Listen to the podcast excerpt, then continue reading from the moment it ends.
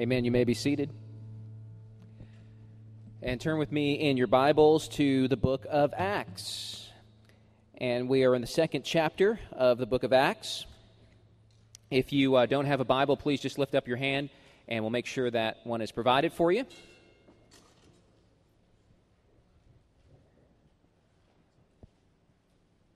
Acts chapter 2, and we're going to start at verse 42, read on down through verse 46. Luke writes under the inspiration of the Spirit, "And they devoted themselves to the apostles' teaching and fellowship, to the breaking of bread and the prayers. And awe came upon every soul, and many wonders and signs were being done through the apostles. And all who believed were together and had all things in common. And they were selling their possessions and belongings and distributing the proceeds to all as any had need. And day by day, attending the temple together and breaking bread in their homes, they received their food with glad and generous hearts." Let's pray. Father God, I pray that you would help Harbins Church to be the kind of church you want it to be. I pray that you would help us to be a church that is devoted to the teaching of the apostles. Help us to be a church that is devoted to fellowship. Help us to be a church that is devoted to prayer. Father, I pray that you would unite us as a church where we have all things in common, that we would be bound together by your Spirit. Father, I pray that we would be a church that would image to the world what you are like by how we interact with one another, fellowship with one another, and treat one another. And Father, I pray for this sermon that it would go forth with your power, that you would guide Steve, that he would hear from you, and that he would faithfully and accurately divide the word of truth.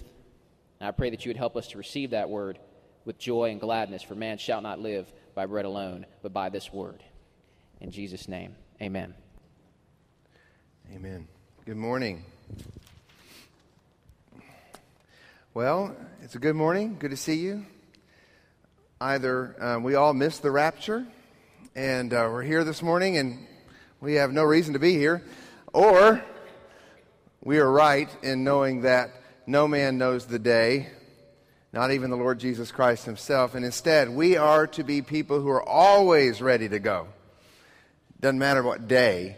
We're always to be ready to go because we're to be living lives that always exemplify our Lord Jesus Christ in everything we do.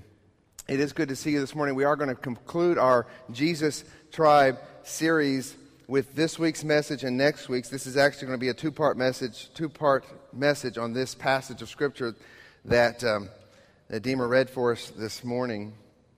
And so, as I think about the Jesus Tribe and how to close this, I want to take a real close look at the New Covenant family. Last week we talked about the New Covenant. We celebrated the Lord's Supper. We observed it together.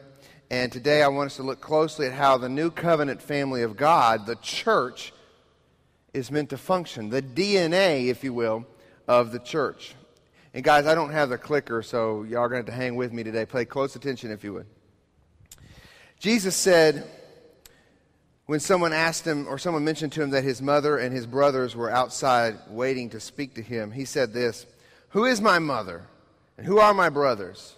And stretching out his hand toward his disciples, his followers, he said, "Here are my mother and my brothers, for whoever does the will of my Father in heaven is my brother and sister and mother." And so we are taught in the Scripture that those who are followers of Christ are part of a family, part of a brotherhood. We are taught that those who have placed their faith in Christ, who have called upon his name, are indeed, according to John 1:12, children of God and have been adopted into the heavenly family. The family of God is eternal. It will go on forever. These families that we have now here on earth, your children, your wife, your husband, these families we have now, moms, dads, are important, but they are temporal. They're temporal. The family of God is eternal. Now, I want to make sure we understand, as we've sort of put a focus of importance, which I think rightly so, on the family of God, that you don't take that to mean that I think that the immediate nuclear families that we have here are unimportant. We're not to neglect our families in order to honor God's family. Actually, to neglect our family is to dishonor God's family. Because God loves to work within family units. We see all throughout the book of Acts, as we've been studying it, there's been household conversions, and God likes to work within the family unit. We saw in Deuteronomy 6 how God uses the family unit as sort of a mini church, if you will, within his people, within the Jesus tribe. And I believe wholeheartedly that the primary means that God uses to save children, to bring them into the kingdom, are the parents. And so the ministry of the family of God, the larger Jesus tribe, okay, the ministry of the family of God informs and encompasses our immediate nuclear family ministry as well. Within the context of the family of God, our individual families become our primary ministry, our primary mission field, to whom we know how to minister because we are in the church, we are in the family of God, and through whom we see and savor God's familial love for us, for the church. So, I want us to be thinking about the church now as we conclude the Jesus Tribe series. I've got a prop this morning, and haven't done as good with that lately for the kids, but I do have a prop this morning, and I have something that I want the kids to try to guess what it is. Now, if you know what it is immediately because your parents have one or something, don't say anything, okay? Thank you. Ignore Andrew in the front row. Okay. If you don't know what this is, I would like for you to guess what it is, okay? I'll let you tell everyone what it is in about 2 minutes, okay? Okay, now, if you don't know what this is, I'll try to guess what it is and what its purpose is, okay? So, this is really for the children, but D, go ahead. Home dentistry? Home dentistry? Yeah, I could see that. Home dentistry, all right? Anybody else what this contraption is for? Now wait just 1 second. I know you want to tell everybody, and I'm going to give you the chance in 1 minute. All right. Oh, don't miss Mary. I'm going to tell you the same thing I'm telling Andrew up here. You can't tell everybody. Swear. Got to keep the little ones in check, and I got to keep Miss Mary in check too. All right. All right, right in the back here. I'm sorry. What do you think it is? Any idea? What do you think? Did she tell you, Dad? All right. Since so many people know what it is, we're going to go ahead and go there. You know, when you first look at this, though, you might be wondering, what is this? What is this thing here? Is it some sort of home dental kit? Is it some sort of a, homework completion extraction device that parents use to make sure their kids get their homework done, some sort of medieval torture device? Who knows? Isaac's going, no! Yeah. All right, Andrew, for everyone to hear loudly, tell me what this is. All right, it is an apple peeler, corer, slicer. All right, it's got three things that it does. Now, you may pretend like it's, when I first saw it, it kind of looked like a gun of some sort. It shoots darts or something. You may pretend like it's a dental extraction thing. Don't go home and try it. You may think it's something else, but no matter what you think it is, no matter what you think its purpose is, it really only has those purposes. It is intended for apples, and it's only meant to peel, core, and slice an apple. That's what it does. That's its function. So it doesn't really matter what you think it does. It matters what it was created to do. So I want to think along those lines when we think about the church today, because a lot of people have a lot of misconceptions today. It's what's the purpose of the church? Why is it here? What is the church meant to do? What is it good at? Or does that really even matter what it's good at? What matters is, what does the Bible say the church is to be doing? What's the DNA of the church? I have one of those, elliptical machines, and I used it for a while. But after a while, it became a really good towel rack and a place to hang clothes and stuff. Now, it really did well. It was great at that. You can hang several clothes across a little bar right there. But that's not what its purpose was. Its purpose was to be an exercise device to help me get fit. And so when we think about the church, there may be a lot of things the church, when we think about the church in America, does well. But the question is that what they're supposed to be doing? I don't care about necessarily what we do well. I don't care about what we necessarily think the church should be doing. What I care about is what the Bible says about what the church is to be doing. What is the DNA of the church? So let's look at that this morning in this text. This is a very familiar passage, and I pray that the familiarity of the passage doesn't cause you not to hear what God has to say to us through it. In this passage, we see four things that the early church was devoted to, and then we read five outcomes of that devotion. So that's how I'm splitting up the sermon. I'm looking at the four things that the church was devoted to, that we too should be devoted to, and then I'm going to look at the outcomes of that next week. Now the context here is this is right after Peter's sermon at Pentecost, and we read in the text right before this one that 3,000 people had just been saved. A lot of times when we look at this passage in Acts 2, verses 42 through 47, and then look at Acts 4, the passage there at the end of Acts 4 that also talks about the church, we look at that and we think, well, that's really impossible for our church because we're too big. We can't do that. This church had 3,000 people in it, and we're able to do these things. So we should be able to as well, as small as we are. It says they were devoted to things. There were four things here they were devoted to. This word devoted means a steadfast, single-minded faithfulness to a course of action. They were persevering in this course of action. It could also mean to diligently pursue something. So the image here would be like an athlete. So let's take a famous athlete who's done amazing things. So you go back to the last Olympics and you had Michael Phelps who won, 8 medals? I can't remember how many it was, but it broke all the records and he just seemed like a machine. Now, Michael Phelps isn't doing as well now. I don't know if you pay attention to his career. I don't very much, but every now and then I'll read an article. He's like losing a lot of races these days because he lost his devotion, really. After the Olympics, he got a little distracted with all the Wheaties commercials and some other extracurricular activities that he shouldn't have been doing. And he lost his devotion. He lost his focus. But an athlete that's devoted to something is pursuing something, and maybe has a course of action. I'm going to do this, this, this, and this. And so the early church, there were four things here that's mentioned in Acts 2, verse 42, that they did. What we are devoted to will become evident by our actions. And we'll talk about those actions next week. What we are devoted to will become evident by our actions, or what we say we're devoted to will be exposed as hypocrisy based upon the way we look or the way we act.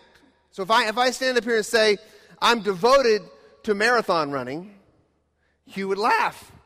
I already saw a few grins come out there because you look at me, especially if I stand this direction, and you say, you're not devoted to marathon running, my friend. You may say you're devoted to marathon running, but all the evidence points in another direction. And so it's great to read Acts 2:42 and say, yes, that's the church we are. But the question is, when we look at us and we examine ourselves, and this text is to be like a mirror that we are to look at as a church and say, is this really who we are? We need to ask ourselves, are these the things we are really devoted to? Is this who we really are? Now, I've already preached this passage twice at Harbins. August of 2008, August of 2009, and maybe I shouldn't have let it go 2 years, because this is a passage that we should be always on our mind. That we should have always on our mind. Who are we? What are we devoted to? Churches can become devoted to a lot of things. They can become devoted to certain events, certain programs. They can become devoted to numbers. They can become devoted to personalities, pastors. They can become devoted to reputations that they have in a community. They can even become devoted to some very good things. Now, I want to say this carefully, like outreach, service, evangelism, ministry, things that are very good that we should be doing, But the question is, those things should be the outcome of these four devotions.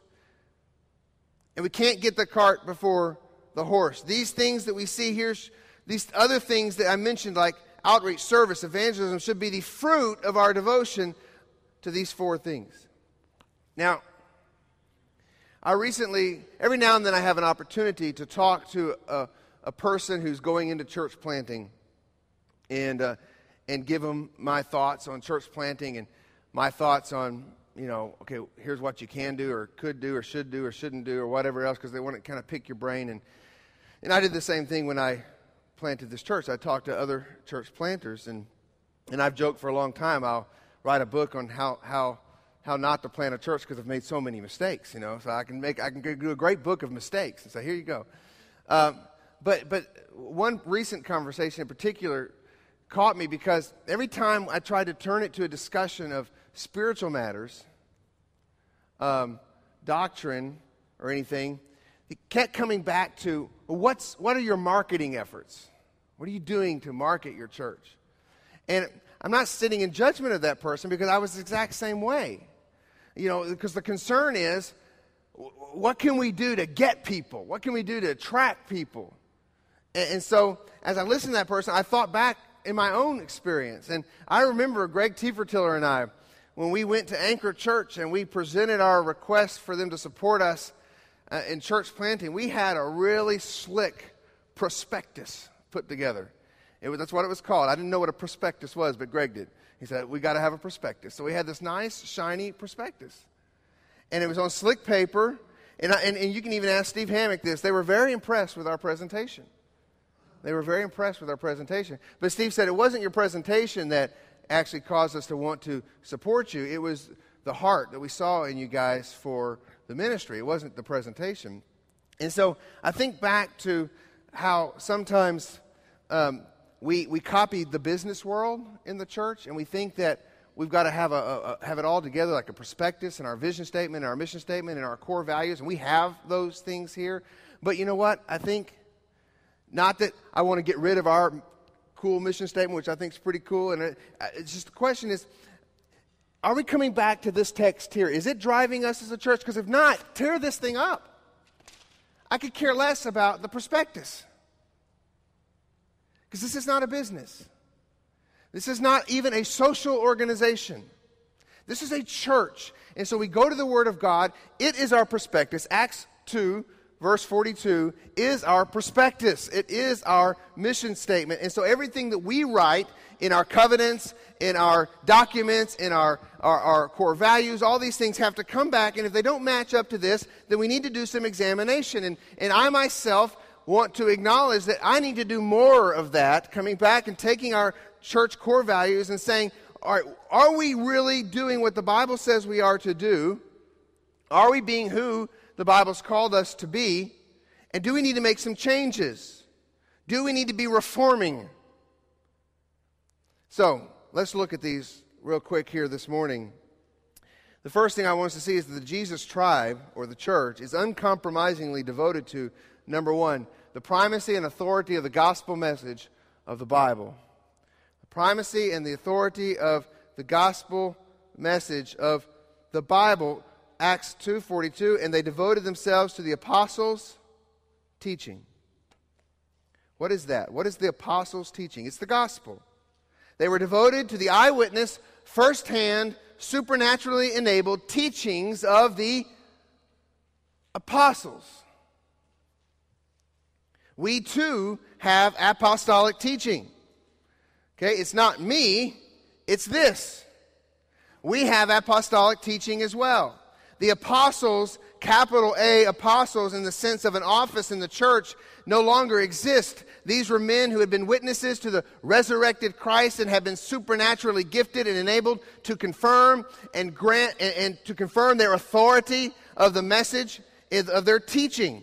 And so we don't have that anymore, in the sense that there's not apostles walking around with some sort of supernatural giftedness that confirms that they were witnesses of Jesus Christ. Instead, we have the apostles' teaching recorded for us in an infallible, inerrant word. The office of the apostles was vital to the birth of the church. Ephesians 2:19. So then you are no longer strangers and aliens, but you are fellow citizens with the saints and members of the household of God, built on what? The foundation of the apostles and prophets, Christ Jesus himself being the cornerstone, in whom the whole structure being joined together grows into a holy temple in the Lord. In him you also are being built together into a dwelling place for God by the Spirit. So we have it right here. We have the foundation. How firm a foundation is a psalm that we sing sometimes, and it refers to, at least the first verse of that hymn, refers to the Bible. How firm a foundation we have. This is the foundation laid by the apostles and the prophets, Jesus Christ being himself the cornerstone. We have it here. This book, particularly the New Testament gospel message of which the whole Bible speaks, is the apostolic message. It is the apostles' teaching. Therefore, to be a church that is devoted to the apostles' teaching means that we are to be a scriptural church, a Bible-believing church, a gospel-centered church. That is what we must be devoted to, quite simply. 1 Timothy 4:6 says, if you put these things before the brothers, these things referring to these teachings, then you will be a good servant of Christ Jesus, being trained in the words of the faith and of the good doctrine that you have followed. This means that teaching will be important. 1 Timothy 4:11 says, command and teach these things. And then in verse 13 it says, until I come, devote yourself to the public reading of Scripture, to exhortation, and to teaching. 2 Timothy 2:2 says, again, Paul talking to Timothy, what you have heard from me in the presence of many witnesses, entrust to faithful men who will be able to teach others also. This also means that preaching will be important. 2 Timothy 4:1-2. I charge you in the presence of God and Christ Jesus, who is the judge of the living and the dead, and by his appearing and his kingdom, to preach the word, be ready in season and out of season, reprove, rebuke, and exhort with complete patience and teaching. For the time is coming. The time came this past weekend as well, and it will continue to come until Christ really returns. For the time is coming when people will not endure sound teaching, but will, having itching ears, they will accumulate for themselves teachers to suit their own passions, and will turn away from listening to the truth and wander off into myths. This also means that we must be diligent. 1 Timothy 4:16, keep a close watch on yourself and on your teaching. Persist in this, for by doing so you will save both yourself and your hearers, which also means we must stand firm in the doctrine. First, Titus 1:9 says, referring to an elder, says he must hold firm to the trustworthy word as taught, so that he may be able to give instruction in sound doctrine, and also to rebuke those who contradict it. Our personal and corporate spiritual health depends upon this word being so a part of what we do that it saturates everything. 1 Peter 2:2, like newborn infants, long for pure spiritual milk, that you may grow up into salvation, if indeed you have tasted that the Lord is good. This means, obviously, we must also be doers of the word. It makes no sense to come here and preach the word and teach the word and hear the word and say we believe the word if we do not go out, as James said, and be doers of the word. If we're not devoted to this word, to this gospel message, to this teaching of the apostles, then we are not a church. Let me say that again. If we are not devoted to the apostles' teaching, which is this word, the Bible, then we are not a church. So that's what's going to be our first and primary thing, is that we're going to be devoted to this word. So if at any point in our church life we become strayed, then we are failing to be the type of church that Acts 2 calls us to be. I will preach, we will preach, others in here will preach, others in here will teach, and we will teach this word. If we do nothing else, let us do that well. Please do not get offended. Please do not get offended. Or if you have been offended, then come talk to me about it and get over it. Please do not be offended if I tell you I cannot meet with you because I have to spend time in this word. Please do not get offended if I tell you I cannot be at a meeting or I cannot be at a certain activity because I have to spend more time in this word. If you want a busy pastor, you can find plenty of them. I'm making a new commitment in my life to try to cut out some busyness. I read a very, very convicting comment from another pastor this weekend that talked about, he said, the word busy before the title pastor should be as scandalous as the word adulteress before the word wife, or embezzling before the word accountant. Because a busy pastor is not a studying pastor. And so please do not get offended if I do not administrate well because I'm studying the Word. Please, I will try, and I will, by God's grace, grow in administration, grow in other areas. But my job is primarily to feed the sheep. If I stop feeding you, fire me. If I stop feeding you, get rid of me. Please, for your own sake, get rid of me. If I don't plan well, pray for me. If I don't administrate well, pray for me. If I don't communicate well, pray for me. If I don't vision cast well, pray for me. But if I don't feed you the Word of God well, fire me. Can me. Get rid of me. My job is to be a shepherd that feeds the flock, and if I'm not doing that, then I have failed you. Totally. Push me out and find someone else. If I don't feed you well, I don't shepherd well. Fire me. This means that I and you must grow in discernment. I must grow in my discernment of the Word and how to do things in this church where it's being Word-saturated. And you, too, must be people who grow in discernment of the Word. You are to be Bereans who hear the Word and then go back to the Bible and examine it for yourselves. I much prefer someone walking into my office or giving me a phone call or dropping me an email or putting a post on my wall that says, brother, I need to talk to you about the passage of Scripture you preached this week because I have some thoughts, I have some concerns, I even have some questions. Boy, I'll meet for that. Yes, let's go, let's sit, let's meet. I want to be corrected if I have messed up somehow. I want to talk through difficult text with you. I'll meet for that. But everything else, I'll do my best. And you can pray for me. But when it comes to my job, it is to feed you. And that's what the church must be about. There are so many pastors that are so good at so many things. But they have dropped the ball on the main thing, which is this right here. And I'm scared that that's who I might become. So I want to tell you, please, for my own sake and for your sake, if I ever stop feeding you, can me. The Jesus Tribe is devoted to apostolic biblical gospel truth. And go to my next point, guys.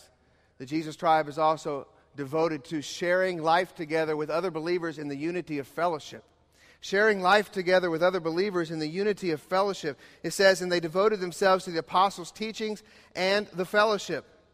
Fellowship here, this word is koinonia. You've probably heard it before. It's a very rich word. It has a lot of meaning, a lot of nuances. It could be translated partnership. It could be translated sharing. It could be translated partaking, participation, or even communion. It's a very, very rich word. For example, Paul uses the word in 2 Corinthians 8 and 9, also in Romans 15, referring to contributing to the needs of others with a financial offering. So this word fellowship can mean sharing of your stuff you have. So the contributing to the poor of the saints of Jerusalem, Paul uses this word fellowship in Romans 15:26. Also, it can just be referred to sharing in a very general way. Do not neglect to do good and share what you have, for such sacrifices are pleasing to God. Hebrews 13:16. In Philemon 6, he talks about sharing your faith, and he uses this word here, fellowship. It can also mean partnership. Philippians 1:9, he talks about partnership in the gospel. You know, he's talking about believers who have partnered with him in his endeavor to spread the gospel. it most certainly in this passage is referring to a deep oneness and unity of the Spirit. It does encompass the idea of sharing, but also of love, of service, of caring for one another, of meeting one another's needs, and living life together.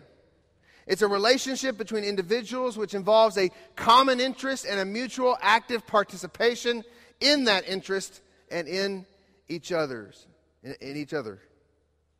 A church devoted to fellowship first understands that fellowship begins with our union with Christ, our participation in Christ. Fellowship with others is impossible without first being in fellowship with Jesus Christ. 1 Corinthians 1:9, God is faithful, by whom you were called into the fellowship, same word, koinonia, of his Son, Jesus Christ our Lord.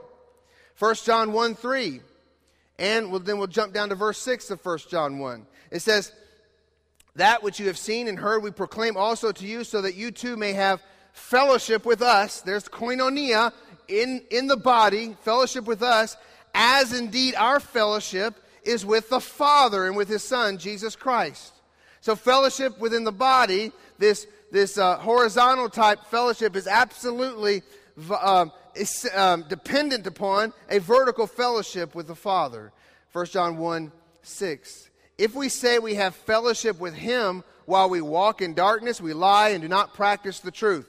But if we walk in the light as he is in the light, we have fellowship with one another, and the blood of Jesus, his Son, cleanses us from all sin.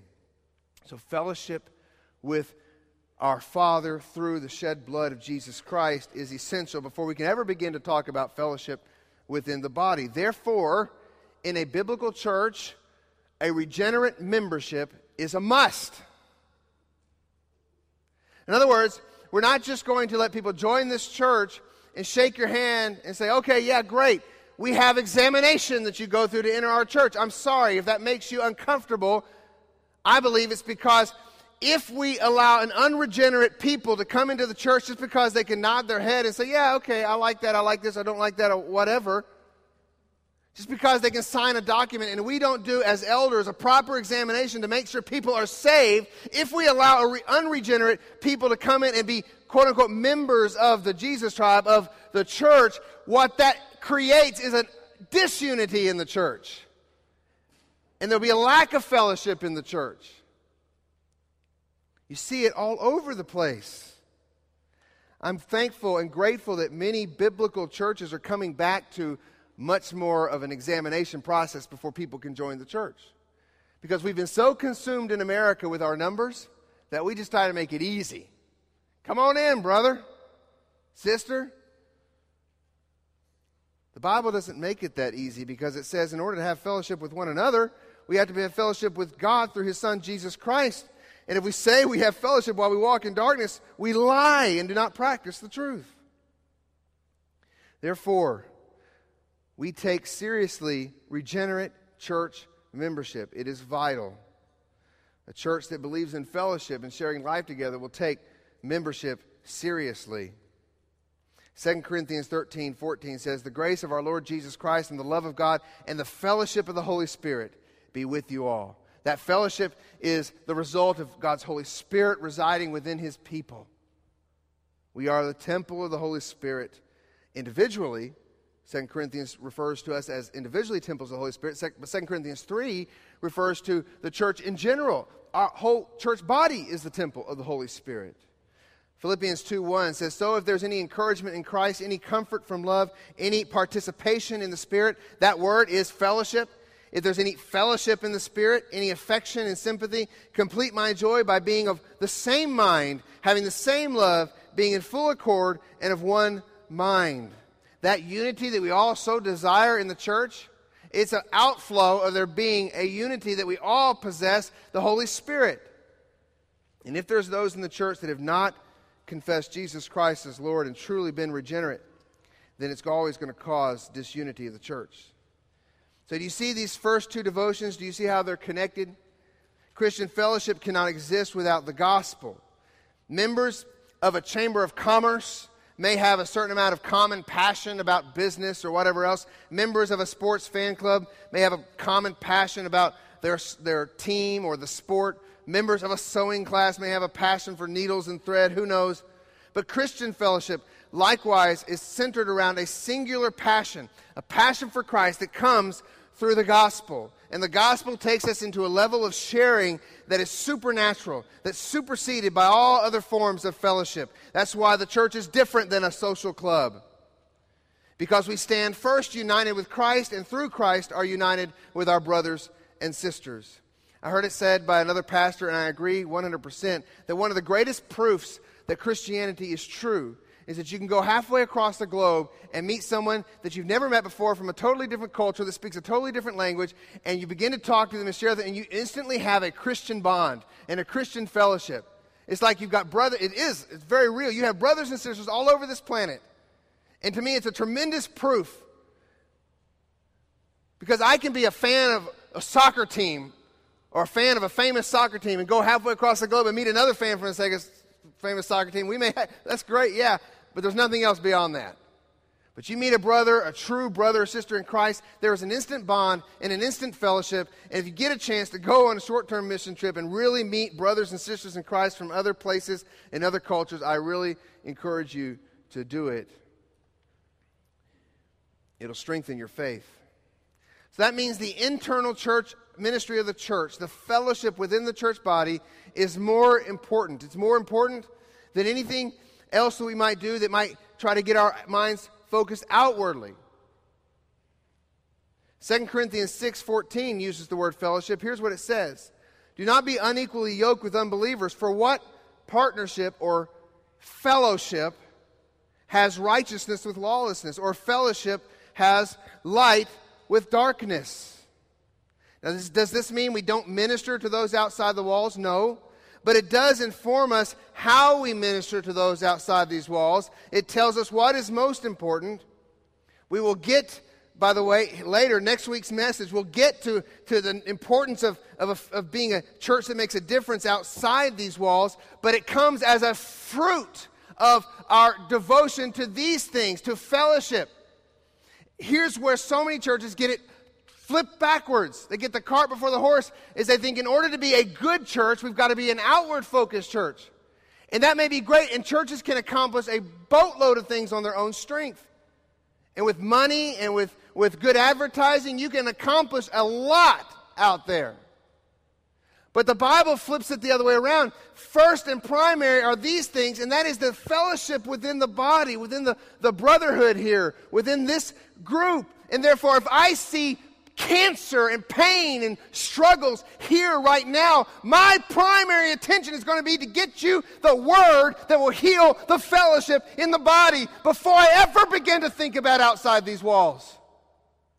Because that's my job as a pastor. I don't go outside the gate, hope the sheep can survive on their own, and start whacking people upside the head and pulling them into the pen. My job as a pastor, I'm not saying that we aren't to go outside, preach the gospel, share the gospel by all means, meet needs, serve people. Yes, I'll get to that next week. Please be patient. What I'm saying, though, is the primary marks of the church is to read this word, know this word, teach this word, feed each other this word, grow in fellowship with our Christ, our Lord, our Savior, Jesus Christ, and through that have a love that's so unbreakable that no silly, petty thing will ever come between the people of this church. Nothing. And if we can do that, by all means, that makes us a powerful witness to the world. It makes us a powerful entity that can go out and change the world.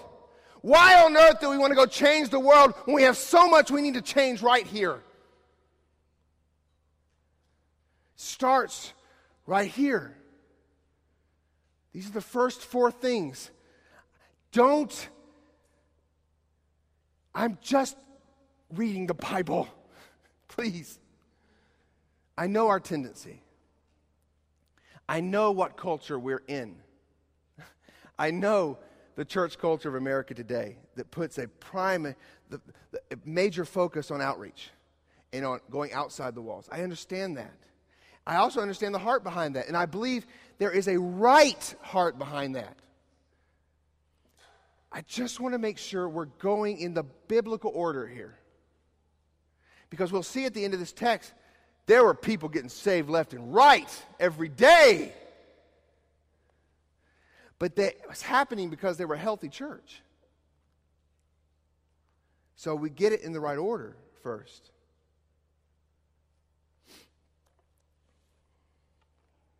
Oftentimes, disunity is stirred up in the church when we actually try to get these things out of order. Or when we focus on, even if we're not getting them out of order, but we're focusing on these relationships before we're focusing on this one. We've got to make sure that we are so in the Word, that apostolic teaching, and that our relationship with Jesus is so strong that it absolutely forces us, by the sheer power of the Word of God, to go out and to begin to build those bridges of love to our brothers and sisters in the body. But if we say, oh man, we need more fellowship in the church. And hopefully by now you know that we're not just talking about eating, okay? Fellowship is not just eating. Eating can be a good way to have fellowship. But if we focus, we just got to have more fellowship in the church. We got to do more things together. But we're neglecting the Word. Again, we're out of order here. And I think that can stir up problems in the church. And of course, if there's people in the church that aren't even true believers, that will obviously stir up disunity in the church. So we examine ourselves. We look in the mirror. How are we doing this? Also, just a real quick thing about this, because this has been on my heart lately because of a couple of different reasons. We also are not called to be Lone Ranger Christians, friends. The Bible leaves no room for Lone Ranger Christians. The Bible speaks of brothers meeting together, stirring one another up to good works. The Bible speaks of fellowship. There are no Lone Ranger Christians. Facebook is not fellowship. It may feel like you've got 600 friends, but none of them are really there. That's cyber, confusion. Facebook is not fellowship. Blogs are not fellowship. We need brothers, we need sisters, we need shepherds, we need servants, we need people ministering to one another, people to whom we are ministering. That's vital. And if we practice a Lone Ranger Christianity, I believe a couple of things can happen. Number one, you can easily slip into false teaching because you don't have brothers and sisters there to correct you. Secondly, you easily slip into pride. Some of the most prideful people in the world are Lone Ranger Christians because they've already determined they don't need the rest of the church. Therefore, they don't need correction from the rest of the church. They don't need to be under an authority. They don't need to be under guidance and shepherding. And therefore, that leads to pride. And Satan will keep you there. He wants you there. Prayerfully, God will break you if you're there. Bring you into fellowship. Ephesians 4:11, and he gave the apostles and the prophets and the evangelists, the shepherds and the teachers, to equip the saints for the work of the ministry, for building up the body of Christ until we all attain to the unity of the faith and of the knowledge of the Son of God, to mature manhood, to the measure of the stature of the fullness of Christ, so that we may no longer be children tossed to and fro. So we may no longer be children. Lone Ranger Christians are children. No matter how mature they might think they are because they know a lot of this, Lone Ranger Christians are children. So we may no longer be children, tossed to and fro by the waves and carried about by every wind of doctrine, by human cunning, by craftiness of deceitful schemes. Rather, speaking the truth in love, we are to grow up in every way into Him who is the head, into Christ, from whom the whole body, a toad chopped off by itself, has no function. The whole body, joined and held together by every joint with which it is equipped, when each part is working properly, makes the body grow so that it builds itself up in love. By the way, just real quick, this passage. Go back to the beginning, Ephesians 4:11. And he gave the apostles, prophets, evangelists, shepherds, and teachers. What did I say earlier? The church was built upon the foundation of what? The prophets and the apostles. I believe those two specific offices in the church have ceased because we have the written word of God now. What's left? Shepherds, teachers, evangelists. I think Ephesians is one of the best books you can study if you want to have strong understanding of ecclesiology, the way the church is structured. Devoted to right teaching, devoted to fellowship. The word koinonia here is also a word that Paul uses to give us a picture of what happens at the Lord's table. Last week we celebrated communion in the Lord's Supper, which, by the way, I'll get to here in a minute, as far as thinking that just a strong conviction in my heart that we don't do that often enough. 1 Corinthians 10:16 says, referring to the Lord's Supper, "This cup of blessing that we bless, is it not a participation in the blood of Christ?" That word is fellowship, participation. "This bread that we break, is it not a participation in the body of Christ? Because there is one bread, we who are many are one body, for we all partake," there's fellowship again, "of the one bread." Which brings me to the next verse that we're studying here, and our next point, which you can go ahead and bring up. That is that the Jesus Tribe is uncompromisingly devoted to cross-centered, Christ-ordained worship. Specifically here, Luke mentions the breaking of bread. The breaking of bread. When he mentions the breaking of bread here, he's referring to more than just eating. What's meant here is the Lord's Supper. I mean, let's face it. If you're alive, you're devoted to eating, aren't you? That's not what he's talking about here. He doesn't have to tell people, hey, be devoted to eating some food. He says, be devoted to the breaking of bread. In other words, the Lord's Supper. Be devoted to Christ-ordained worship.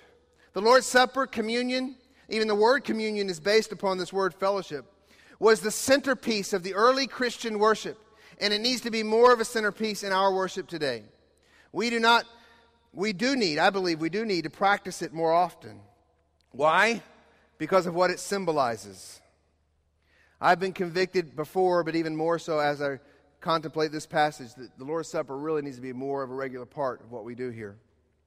1 Corinthians 11:25 says, "In the same way he also took the cup after supper, saying, 'This cup is the new covenant in my blood. Do this as often as you drink it in remembrance of me. For as often as you eat this bread and drink this cup, you proclaim the Lord's death until he comes.'" The Lord's Supper was designed to be a visible, tangible, symbolic demonstration of the fellowship we have with Christ, identifying us with Christ, identifying us with his finished work on the cross, his atoning, propitiatory work that he did at Calvary. We are to observe it regularly because he ordained it. Now, there's two ordinances in the church, so I'm going to throw both of them in here. We are to be baptizing, and we are to be practicing the Lord's Supper on a regular basis. We are to do both because both keep our eyes focused on the cross. Both keep our eyes focused on Jesus. That's the only two ordinances in the church. Foot washing is not an ordinance, I don't believe. Okay? There's some people who think it is. Lord's Supper, communion. Jesus didn't ordain music, Mark. I'm sorry. I think it's a helpful thing so long as it's cross-centered. But cross-centered, Christ-ordained worship is primarily the ordinances, and in this case, the breaking of bread. Ephesians 2:14, "For he himself is our peace, who has made us both one, has broken down in his flesh the dividing wall of hostility, by abolishing the law of commandments expressed in ordinances, that he might create in himself one new man in place of the two, so making peace, and might reconcile us both to God in one body through the cross, thereby killing the hostility. And he came and preached peace to you who were far off, and peace to you who are near. For through him we both have access to one Spirit and to one Father." This Lord's Supper and this baptism are symbols of unity in Christ through his finished work on the cross, and therefore it is to be something we practice regularly. Baptism calls for a submitting of oneself to God, appealing for a clean conscience, going under the waters, and thus symbolizing the judgment we all deserve that fell on Christ instead of us. And thus we are crucified with him, buried with him, and then rising up out of the waters, symbolizing that he has victory over death and over sin, and we have a new life, a resurrected life with him. And communion calls us for a self-examining, confessional purging of our sin as we acknowledge our unity together in Christ, that he spilt his blood on our behalf, and thus inaugurated a new covenant in which we, through Christ, have been forgiven of our sins and counted righteous. Christ-centered, cross-centered worship. And so everything else we do, songs, prayers, anything else we do that's part of our worship, videos, is to be Christ-centered, cross-centered. You see what's most important for the church? This is God's vision statement for the local church. You don't have to read a purpose-driven model, family-driven model, service-driven model, community-driven model, worship-driven model, whatever you want to drive, drive it. Drive it off a cliff for all I care. I want to be Bible-driven. Let's be driven by Acts 2:42.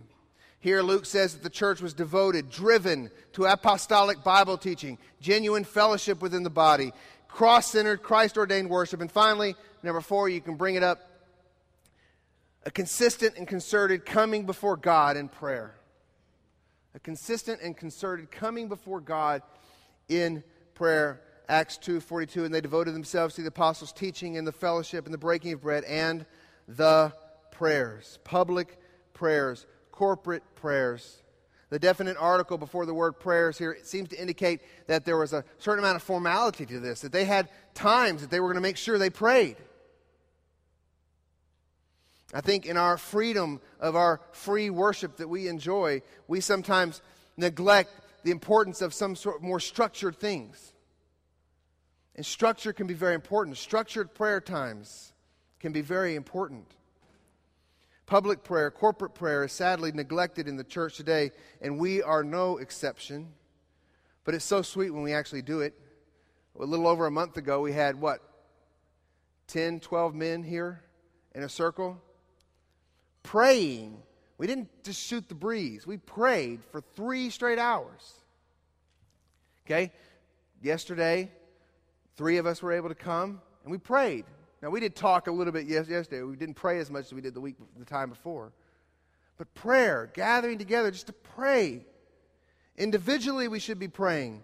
We should be devoted to be praying. We should take those slips, put prayer requests on them, take prayer requests out, be praying for one another, be praying for the church, be praying for me, for goodness sakes, be praying for each other. You know needs that are in this church, but corporately we should be coming and pouring out our hearts to God. And that makes us uncomfortable, I think, partially due to our hyper-individualized culture that we live in. I'm going to do things my way. I don't feel comfortable praying like that. I don't care. I don't feel comfortable at prayer meetings. I'll just be honest with you. It's kind of awkward sometimes. You remember especially when you're in college and you have the prayer meetings and you'd all stand together and hold hands, and then they start going long and you kind of your palms are getting sweaty and you think, what should I do here? Should I wipe my palm off? And then there was always the obligatory squeeze at the end of the prayer, and it's just kind of this awkward thing, I don't care. It's awkward because we're sinners. It's not awkward because of prayer. Prayer is commanded. We're just sinners. We struggle with it because we're these hyper-individualized Americans who struggle with getting together and praying. 2 Chronicles 7:14, one of my favorite verses. If my people who are called by my name will humble themselves and pray and seek my face and turn from their wicked ways, don't fool yourself. If you're here today, you are a sinner and you still have plenty of wicked ways that God is working out of you. If you're a Christian, you're being sanctified. You've got wicked ways, so do I. Seek our face and turn from their wicked ways, then I will hear from heaven and will forgive their sin and heal their land. Do we believe what Jesus said when he says in Matthew 18, again I say to you, if 2 of you agree on earth about anything they ask, it will be done for them by my Father in heaven? This text is particularly connected to dealing with struggles in the church. Church discipline. John 14:13, whatever you ask in my name, this I will do, that my Father may be glorified in the Son. If you ask me anything in my name, I will do it. Matthew 7:7, ask and it will be given to you. Seek and you shall find. Knock and it will be opened to you. If we're Bible people and we're in the Word, we're going to know what God wants and we're going to be praying for the things God wants. And if we have that fellowship with Christ and that fellowship with one another, we're going to know how to pray for one another. And our prayers are going to be more right. And I guarantee you we'll experience more answered prayers. Do we really embrace the vital role that prayer plays in the church? James 5:13, if any among you is suffering, let him pray. If anyone cheerful, let him sing praise. If anyone among you sick, let him call for the elders of the church and let them pray over him, anointing him with oil in the name of the Lord. Do we really do that? We don't. We don't. cannot remember the last time someone called me and said, other than a major hospital issue, which happens every now and then, other than that, I just don't think we pray over each other the way we should. Ephesians 6:18, praying at all times in the Spirit, with all prayers and supplication. To that end, be alert with all perseverance, making supplication for the saints, and also for me, that words may be given to me in opening my mouth boldly to proclaim the mystery of the gospel. I know how bad I struggle with prayer. And so I know that there's many people in here who struggle. You have your list of your own concerns that you're praying about for your own home and your home family, which you should be praying about. But this says be praying at all times for the saints. These are the things we seek after, brothers. These are the things we're to be devoted to. Apostolic, biblical, gospel teaching, preaching, fellowship with God and with one another, worship that is genuine, cross-centered, Christ-ordained, and prayer. And it all points to Jesus. We pray for Christ to do a work in us and in our church. We trust in Jesus that we are asking, and as His promise says, and that we are receiving. We fellowship with Christ. We worship that is focused on Christ. We fellowship with one another through the power of Christ. We teach and preach the cross of Christ. This is not a social club. This is a church. This is the bride of Christ. This is the family of God. This is the Jesus Tribe. And then the other things come. So we've only been on one verse so far. I've taken 45 minutes on one verse. Then everything else comes. It says in verse 43, and we'll study these next week. And awe came upon every soul, and many wonders and signs were being done through the apostles. And all who believed were together and had everything in common. And they were selling their possessions and belongings and distributing the proceeds to all as any had need. And day by day attending the temple together and breaking bread in their homes and receiving their food with glad and generous hearts, praising God and having favor with all people. All people. That's outside of the church walls as well. And the Lord added to their number day by day those who were being saved. So all the other things that you may be concerned about this morning, well, I think the church should be about this, or be about this, or be about this, that stuff will be addressed. But let us primarily focus on these four things. Let's be devoted to these four things. So as a pastor, I'm going to tell you, as a pastor, I am putting these four things on my wall. And I'm going to say, are we doing these four things? And if we're not doing these four things, then I'm not going to worry about any new programs, any new initiatives, or anything else until I see that we're doing these four things. And if we do start new things, it'll be based upon these four things. Because if we're not doing those four things and we get doing a bunch of other stuff, I'm afraid our Lord Jesus Christ will come to us and say exactly what He said to Martha. Harbins, Harbins, you are busy and distracted by many things, but only one thing is needed. Come sit at my feet. Worship me. Be devoted to my teaching. Pray to me. Love one another. Come, sit at the feet of Christ. So, okay, I know it was a little dramatic, but we're going to have things we do at the church. Boy, I'm excited about what God's got in store for Harbins. But, let us make sure that anything we put out of this church, mission statements, covenants, whatever else, that it's being measured by Acts 2, verse 42. Let's make sure it's being measured by that before we do anything. Let's bow our heads and let's pray and let's close with a song and with a time of response. Use those blue slips. Let's be praying. Let's respond to the Lord this morning. Heavenly Father, we thank you. You are amazing. Your name is to be hallowed. I just been concentrating on that truth, Father, that we can call you that. It blows me away that we can call you Father. And the only reason I can call you Father, God, is because Jesus has saved me, and therefore Your love for your own child, for Jesus, is now being poured out upon me. And that my standing no longer is a rebel and an outcast and an enemy. Instead, I have been adopted into the family. I'm a brother with Jesus, and I call you Father. Oh, Lord, if there's anyone here, Father, if there's anyone here who doesn't have that, a relationship with you through Christ, where they have turned and repented of sin and confessed sin and trusted in the finished work of Christ on the cross alone, then everything else we've said today can't be encompassed. They can't be part of this Jesus tribe. So God, I pray, Lord, because I know in a church our size, there are some people here that aren't saved. It's just the truth.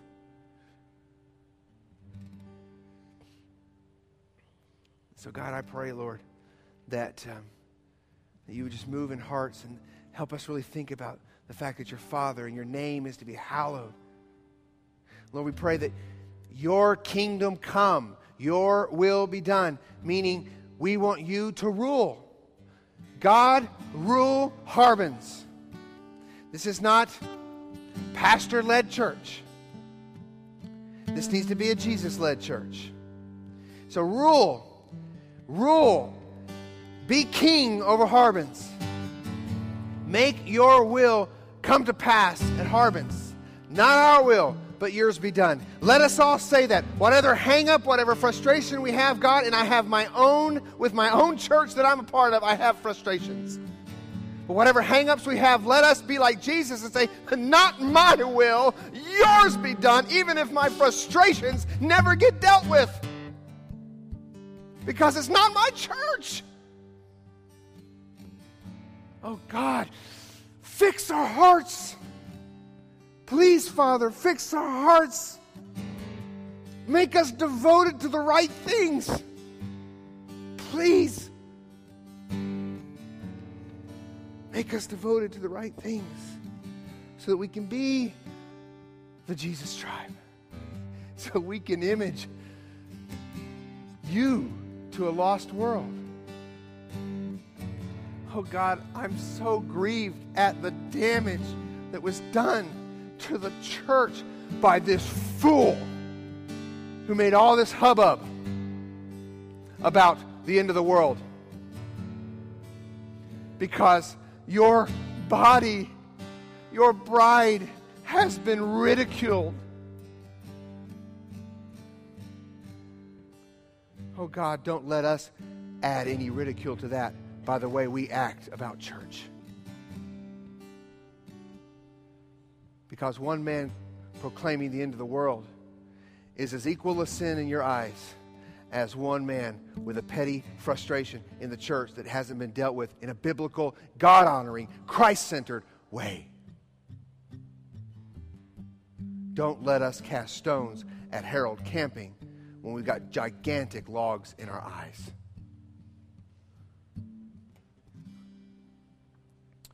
Forgive us of our sin. Make us a church. Make us a fellowship of believers that overcomes, our differences. Oh, Lord, I thank you for the different people in this room. God, you have sent us quite a mixture. I'll be honest with you, Lord. We got a mixture here of people from different backgrounds, different experiences, different personalities.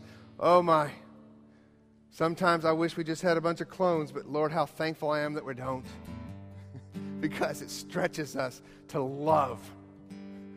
And we can't love in our own ability the way you want us to love in the church. Therefore, we have to have union with Christ. And therefore, it has to be his love through us. And therefore, we're closer to you through the whole process. So, Lord, praise your holy name for who you brought to Harbins and what you're doing here. And Lord, for who you, in your sovereign design, decide to take away at whatever time. Because it's not our church, it's yours. It's not our church.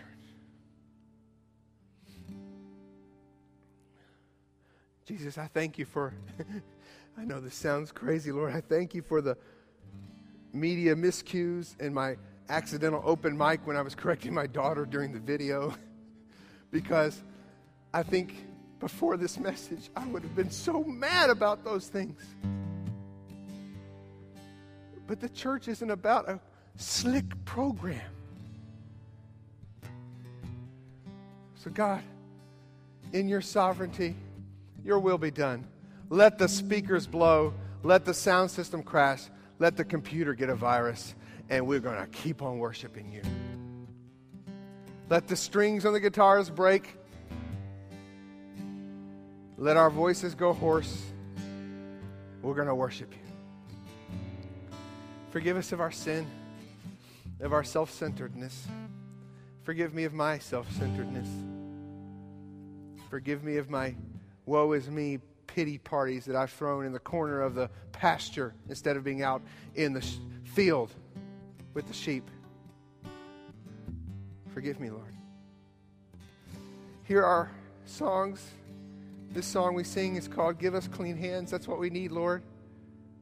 Give us clean hands so we can be a church that can go about your business without messing things up. So, Lord, now we stand and we sing this to you. In the name of our Lord and Savior, Jesus Christ, in whom we have fellowship, we pray. Amen. Please stand and sing, if you would, as Mark leads us.